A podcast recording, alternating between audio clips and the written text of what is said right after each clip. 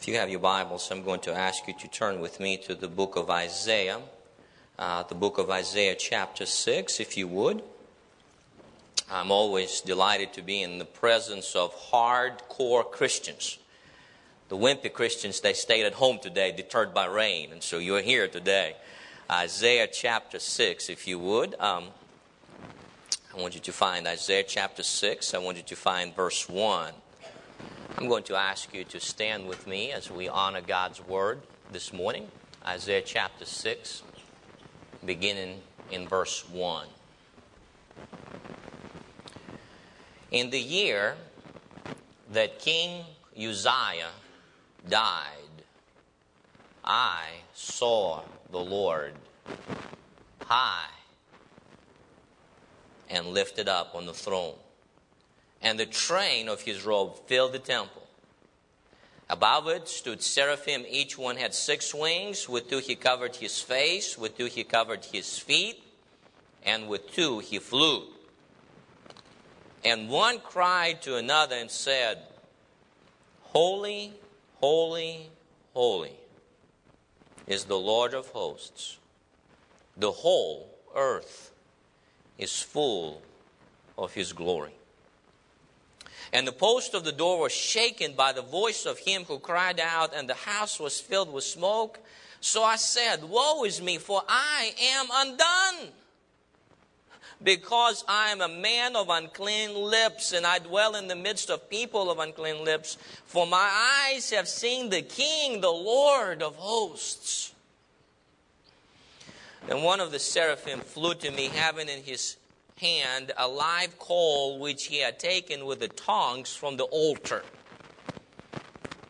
And he touched my mouth with it and said, Behold, this has touched your lips. Your iniquity is taken away and your sin purged. Also, I heard the voice of the Lord saying, Whom shall I send? And who will go for us? Then I said, Here am I. Send me. Would you pray with me? Lord, we thank you for your fully, totally inspired word. Lord, I pray today that you will allow us through your Holy Spirit to recapture the vision of God who is holy. Father, I thank you for the ministry of this church. I pray that you will continue to enlarge their territory for your honor and for your glory. Father, we love you and we praise you. In Jesus' name we pray. And all the people said, that you may be seated. In one of the classes that I teach at New Orleans Seminary, we ask our students to interview people that have been out of church for at least the past 10 years. So they're totally unchurched individuals.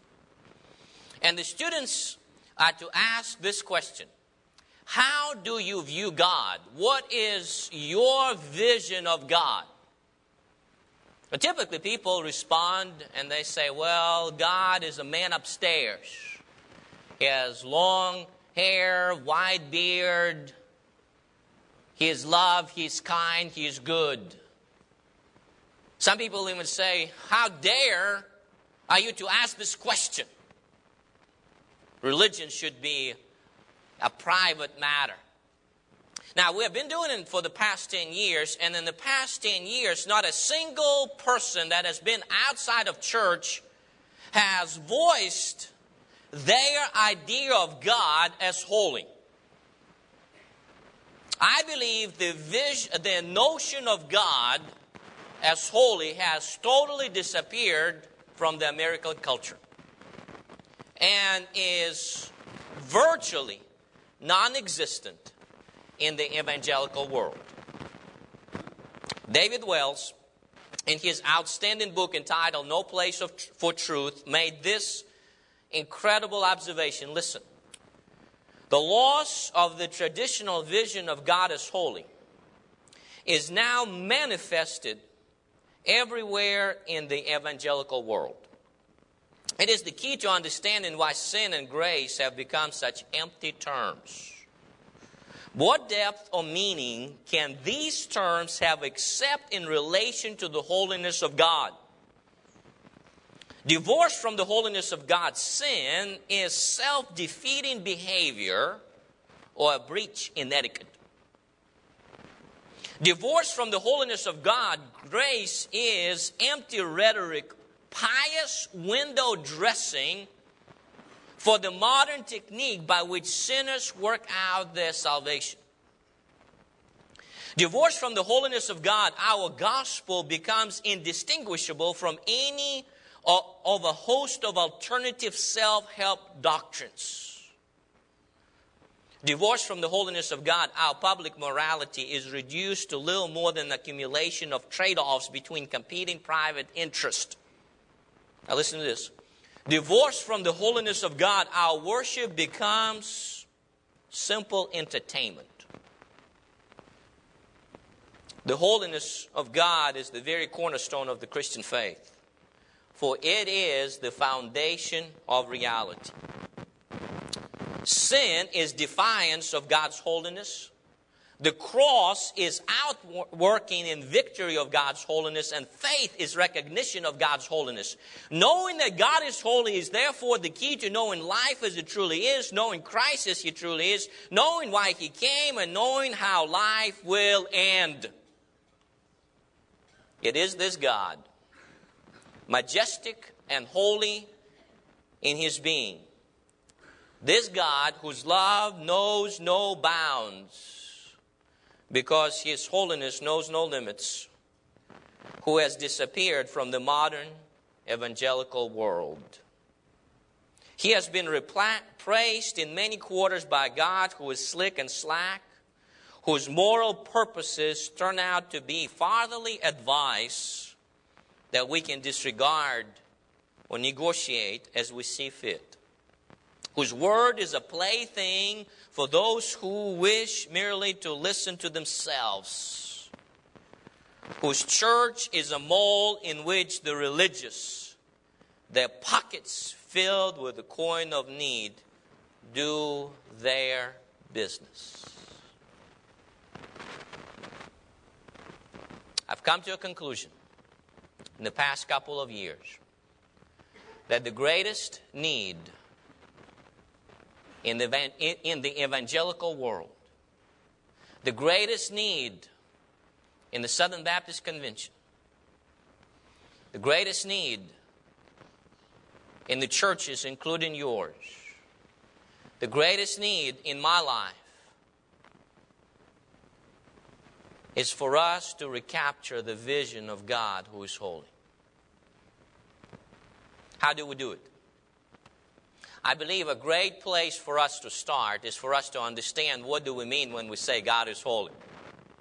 What do we say God, what do we mean when we say God is holy? Well, I believe when we say God is holy, we certainly mean that God is sovereign. That He is sovereign. Look at verse 1. The scripture says, In the year that King Uzziah died. Now, what year is that? It is the year 739 BC. King Uzziah was one of the greatest uh, kings of Judah. He was Ronald Reagan of his days. he uh, uh, fortified the city of Jerusalem. He invested heavily in the infrastructure of the economy to a point where the commerce was booming, the economy was flourishing. And this king dies. And the year that this king dies, Isaiah sees a vision of the Lord that had never been seen before and never to be replicated. And in this vision, the scripture says that he sees the Lord. Now, notice the word Lord is lowercase letters. It is the word Adonai that literally means sovereign. That is a title of God. So this sovereign God, the scripture said, is seated on the throne. Every, every nuance that is mentioned in verse 1 highlights the sovereignty of God. He is sitting on the throne. He is the ruler. He is in charge. He is high and lifted up. He is the Lord of lords and the King of kings. And the train of his robe filled the temple. The fringe of his robe filled the temple. That means that neither space nor time could contain this Adonai. He transcends it all. We have a picture of the sovereign God of this universe who is in charge, in total control of this universe. As Adrian Rogers used to say, that the Holy Trinity, the Holy Trinity never meets in the emergency session. God is in charge. He is sovereign God. Now, once you understand the Holy God is the sovereign God, you know what He's going to do to your life? You're going to learn to trust God no matter what. You're going to learn to trust God no matter what. About four years ago, my youngest brother, who was at that time 32 years of age, was diagnosed with non Hodgkin's lymphoma which is very deadly cancer of your blood. He began to receive uh, radiation therapy and uh, chemotherapy, and his condition began to improve. And by, by, the way, he was 32 at that time. He just got married. In fact, I even have a picture of him. He just got married. Um, his business was booming, everything was just going so well when he was diagnosed with that cancer. So his situation began to improve until August of four years ago. And in August, he was rushed into uh, ICU of the hospital in Florida, in Pensacola, Florida. In September, he turned 33 and in October, he went home to be with the Lord. 33 years of age. Now, I still, even to this day, I have many questions. I love what C.S. Lewis once said In heaven, we will not be asking why, but saying, of course. But until that day, while we're in heaven, we have questions we have questions, but I have learned, in spite of those questions, that if I really believe that God is sovereign, that He is in charge, that He is that Adonai described in Isaiah chapter 6, that I have to trust Him no matter what. I really do not know what you're going right now in your life, what's going on in your life. You, must have lost, you, might, you may have lost a loved one. If you recapture the vision of God as holy, who is sovereign, you will trust Him no matter what. Maybe you're experiencing financial difficulties. If God is sovereign, He is in charge, and you will trust Him no matter what. Maybe you are experiencing maybe you're experiencing this natural devastation. You have some friends that lost their homes in Baton Rouge. I, I, in addition to teaching at New Orleans Seminary, I'm a pastor of a church in Covington. And on the way here yesterday, I called two families who lost their home for the second time this year. They were flooded in March, lost it all, spent their savings to rebuild, and it was flooded again. So I called them on the way here and I prayed with them, believing that God is still sovereign. And if He is sovereign, I must be willing to trust Him no matter what. What do we mean when we say God is holy? We certainly mean that He is sovereign, but also we mean that He is sinless. That He is sinless. Notice the, the seraphim, that's plural, the burning ones, as they're praising God, they're praising God in verse 3 by saying, Holy, holy, holy is the Lord of hosts. The whole earth is full of His glory. Now, the word holy is the word in Hebrew Kodesh. Say with me, Kodesh. All right, if we are pronouncing it wrong, I will blame your former pastor, Dr. Barjan, because he taught me Hebrew, so. But many years ago. But Kodesh literally means distinct, separate, a cut above. See, our God is distinct and separate from the created world order. He is distinct and separate from the angelic world described in this passage. He is different and distinct from the world of humanity as represented by Isaiah. He is so different from creation, angelic world, and humanity in, in such a way that the only way that we could describe God is to describe Him as holy. I find it fascinating that seven out of every 12 reference to the name of God in the Old Testament refer to God as holy. God's name is qualified by the adjective holy more than all of the adjectives put together. In the entire Bible, God's attribute as holy is the most frequently mentioned fact about God. I have come to a conclusion that holiness is not something that God has not something that God does, it is who God is. That it, it is the very essence of God. And that is why I believe that the angels of God are praising God and using holy, holy, holy three times. In Hebrew poetry, when something was mentioned three times, it was to elevate to the greatest uh, degree of importance. Nowhere in the scripture you will find the angels of God praising God and saying, Love, love, love. and God is love, though. Nowhere in the scripture you will find the angels of God praising God and saying, God is all knowing, all knowing, all knowing, and though He is. Nowhere in the scripture you will find the angels of God praising God and saying that God is all powerful, all powerful, all powerful, even though He is.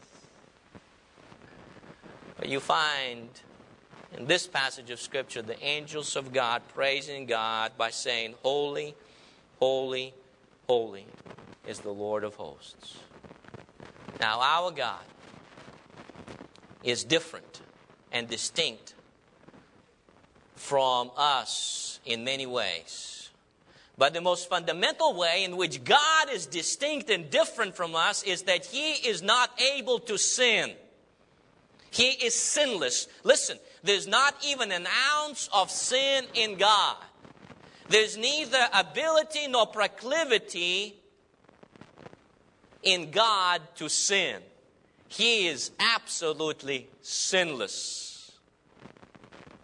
Now, when something sinful comes into the presence of the sinful God, sin must be dealt with. Notice what Isaiah does as he understood the sinless nature of God he says in verse 5 Woe is me, for I'm undone, because I'm a man of unclean lips, and I dwell in the midst of the people of unclean lips. For my eyes have seen the King, the Lord of hosts. He gets it.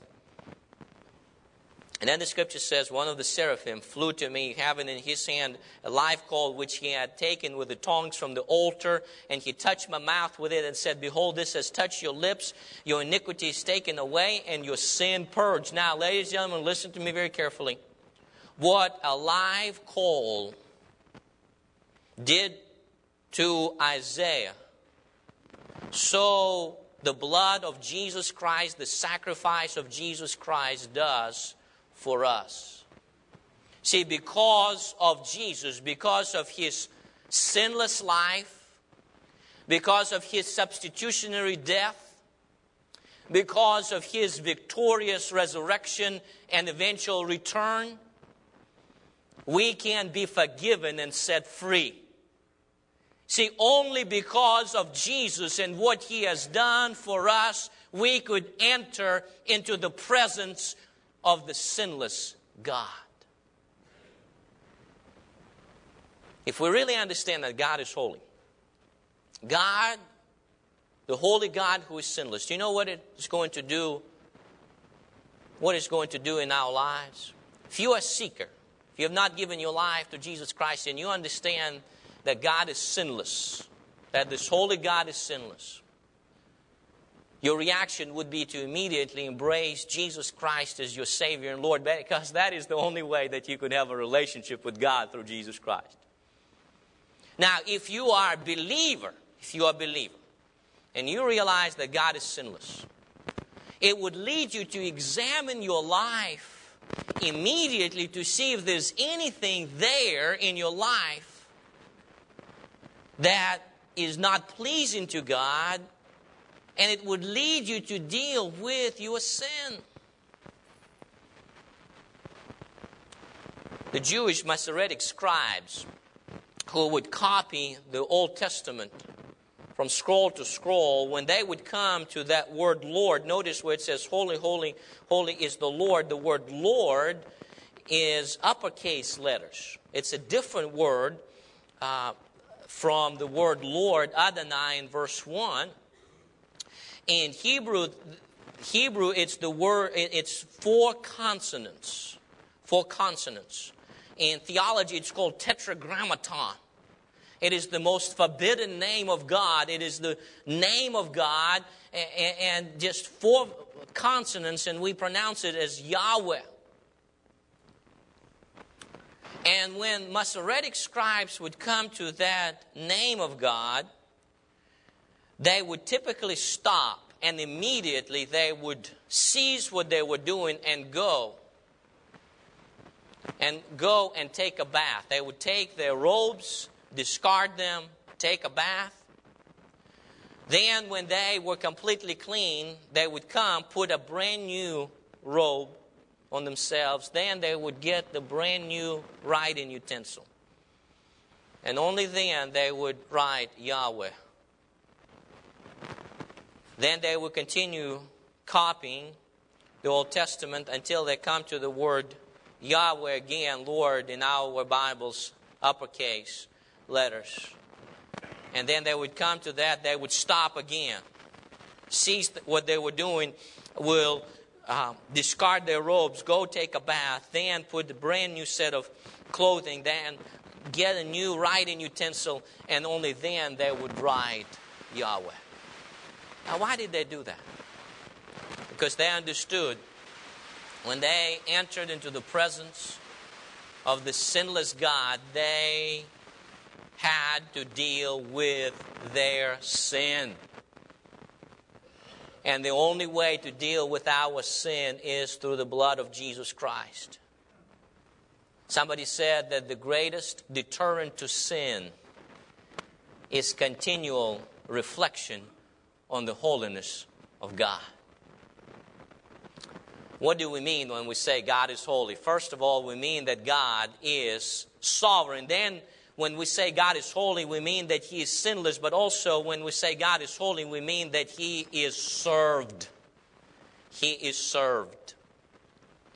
We notice in verse 2 how the angelic world responds to this holy God. They, uh, the seraphim, the burning, burning ones, uh, they're praising God. Each had six wings. With two, he covered his face out of reverence to God, understanding God is sovereign. With two, he covered his feet, recognizing that God is sinless. And notice what happens next. And with two, he flew. The angelic world understands that if we believe that God is holy, that the only response that we have is to serve God. Isaiah gets it too because when God says, in verse 8, and I heard the voice of the Lord saying, Whom shall I send and who will go for us? Then I said, Here am I, send someone else. Right? No, send me. We believe that God is sovereign. We believe that God is sinless. And the only response that we could have is for us to say, God, I'm willing to serve you. See, we live in a culture where people view God as someone who will serve them. You see, God does not exist for us. We exist for God. We have been created for Him, for His honor and for His glory. We exist to serve Him. Every morning I begin my day with four prayers. I have my quiet time sometime during the day, but the first thing that I do when I open my eyes in the first couple of minutes, I voice four prayers before the Lord. The first prayer, I say, God, thank you for saving my soul. Thank you that in your sovereignty you reached into my life and you brought me to yourself. Thank you that I have this eternal salvation. That I'm in your hand. Thank you for saving my soul. Second prayer that I pray, I say, God, would you Cleanse me and forgive me for any unknown or known sins in my life. Because you're holy God, you are sinless God. I want to start my day afresh and anew. Would you cleanse me? The third prayer that I pray, I say, God, would you fill me with your spirit? I cannot live my life without your Holy Spirit. I cannot live my life pleasing to you unless you fill me totally with your Holy Spirit. Fill me today. And then the fourth thing that I do, I do a Roman salute. I'm going to teach you this Roman salute this morning. Now, you say, what is a Roman salute? When a Roman soldier would meet a Roman superior officer, they, they would exchange a Roman salute. And so, what is a Roman salute? Is uh, a soldier, a Roman soldier, would take his hand and he would put his fist to his heart. Put, put your right hand to your heart, right here. This is what the Roman soldier will do, and you've seen it in the movies maybe. And then he would open his hand like this. So put it to your heart, and then open it like this. Now, what is the Roman salute? Uh, what does it mean? When a Roman soldier would do it, what they were saying, they were saying that my heart belongs to the Roman Empire. My heart belongs to the Roman Empire. And then when he would stretch his hand like this, he was saying, Now I'm reporting for duty. Wherever Rome calls me, I'm willing to serve. By the way, Jim Henry taught me that Roman salute a couple years ago. And so, what I do every morning, I say, God, my heart belongs to you. God, you are the sovereign God. You're a sinless God. You're a holy God. My heart belongs to you. And this morning, God, I am reporting for duty. I'm willing to serve you. Now, there are many ways how we could serve God. There are many ways how you can serve God. But I believe one of the greatest ways how you could serve God is when you will begin to use your life as a platform to point people to Jesus Christ. Uh, some time ago, I was with Johnny Hunt, uh, pastor of Woodstock Baptist Church, one of our leading churches, and we were teaching a class together. And uh, I was, as we were teaching a class together, Johnny told a story about a dentist in his church who came to him one day and said, Pastor Johnny, um, I um, serve in various capacities at your church. I take up an offering. I serve on different committees. I'm involved but I feel I need to ramp it up a little more. I need to serve God more. What do I do?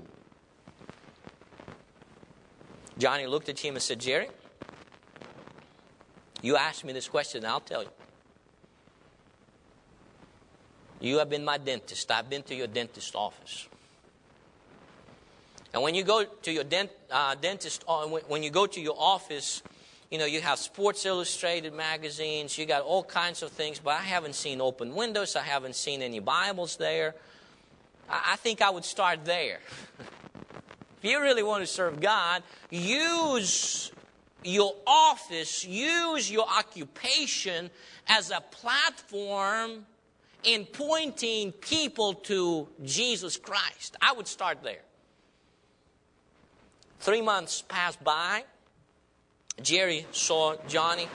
Um, Pastor Johnny and said, Pastor Johnny, I, I want to tell you something. I said, okay. Um, he said, I, I want you to come back to my office and just register as a new patient. And he said, Well, I mean, I already had my cleaning. I don't, I don't relish the idea of going back to the dentist.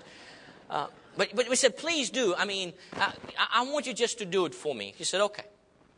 So he goes to this office and he enters the office. Now he sees uh, copies of open windows. Um, there he sees uh, New Testaments. He had all kinds of spiritual literature out there in the waiting room. Then uh, he gets this uh, registration form, he fills it out, 10 questions.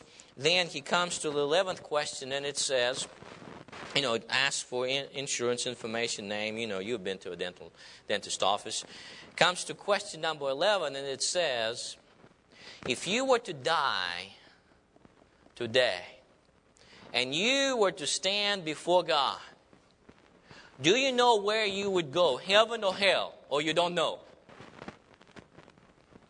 And then the last question, if you have if you do not have absolute certainty that you have a relationship with God through Jesus Christ and you're going to go to heaven, would you like to meet with the dentist after your dental appointment to talk about your eternal destiny?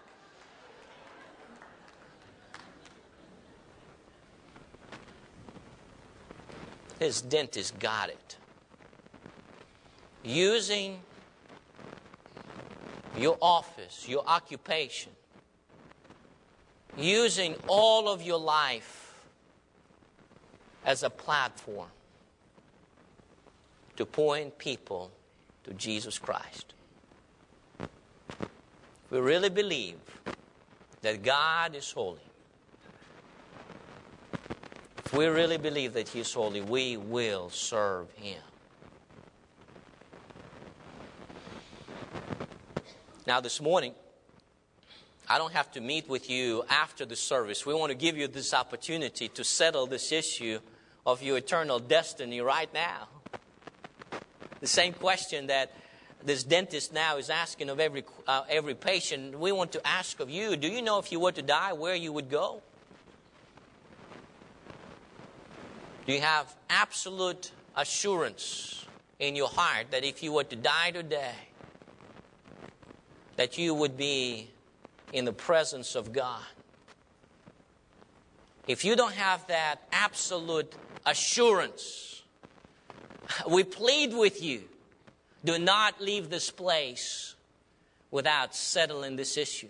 And you may say, well, Pastor, how do I settle this issue? Well, the scripture is very uh, plain and clear about this. If you want to have a relationship with God through Jesus Christ, if you want your sins forgiven, if you want to have peace that surpasses all understanding, you need to repent of your sin. Without repentance, there is no forgiveness. Repentance is turning away from your sin and turning to God for forgiveness. But repentance is not enough. We must be willing to receive Jesus Christ by faith in our hearts. See, a lot of people today know about Jesus in their heads, but they do not have Jesus in their hearts. And do you know the distance between your head and your heart is only 18 inches? And so if you know Jesus here and not here, you're missing out on Jesus now by 18 inches. And then when you die, you will miss heaven by 18 inches. So you need to repent of your sin. You need to receive Jesus Christ by faith. And then you need to resolve to serve Christ for the rest of your life because He needs to become your Savior and Lord. And you say, Well, Pastor, how do I do it? Well, the scripture says, Whosoever shall call upon the name of the Lord will be saved. I want to give you this opportunity this morning to call upon the name of the Lord. In fact, I'm going to ask you to stand with me. And if you stand with me in just a few moments, our, pianist will play. And with you, your head bowed eyes closed right now, if you want to call upon the name of the Lord, why don't you call upon him right now? You must say, Well, how do I call upon him? Why don't you say something like this in your heart? God knows your heart. And in, quietness of, in the quietness of the moment, why don't you call upon him? Why don't you say something like this in your heart? It has to come from your heart. Would you say, Dear God, I know that I have sinned. God, I ask you to forgive me. God, I turn away from my sin. I turn to you for forgiveness. God, I believe that Jesus Christ lived the perfect life. I believe that He died on the cross for my sin. I believe that He rose from the grave. Jesus, would you come into my heart? Would you save me today? God, I want to serve you. I want to live for you for the rest of my life. Now, listen to me very carefully. If you pray that prayer and you really meant it, if you really meant it, I'm going to ask you just to step out from where you are. And would you make your way to the front? Brother Dale will meet you here at the front. He will pray with you, he will encourage you, We'll give you some more information how you could grow in your faith. I don't want you to come if you didn't mean it, but if you meant it and you prayed it, prayed that you are calling upon the name of the Lord, I'm going to ask you just to step out and make your way to the front. Brother Dale will be waiting for you right here. Maybe you're here today. You already have called upon the name of the Lord and your membership is somewhere else and you have been baptized by immersion, but God is leading you to become part of this church family today. You make your way. We're going to wait on you right now. Now, if you're a believer in Jesus Christ, here's what I'm going to ask you to do. Here's what my here's God's invitation for you today in response to this message. If you're willing today to say, God, my heart belongs to you, and I'm reporting for duty.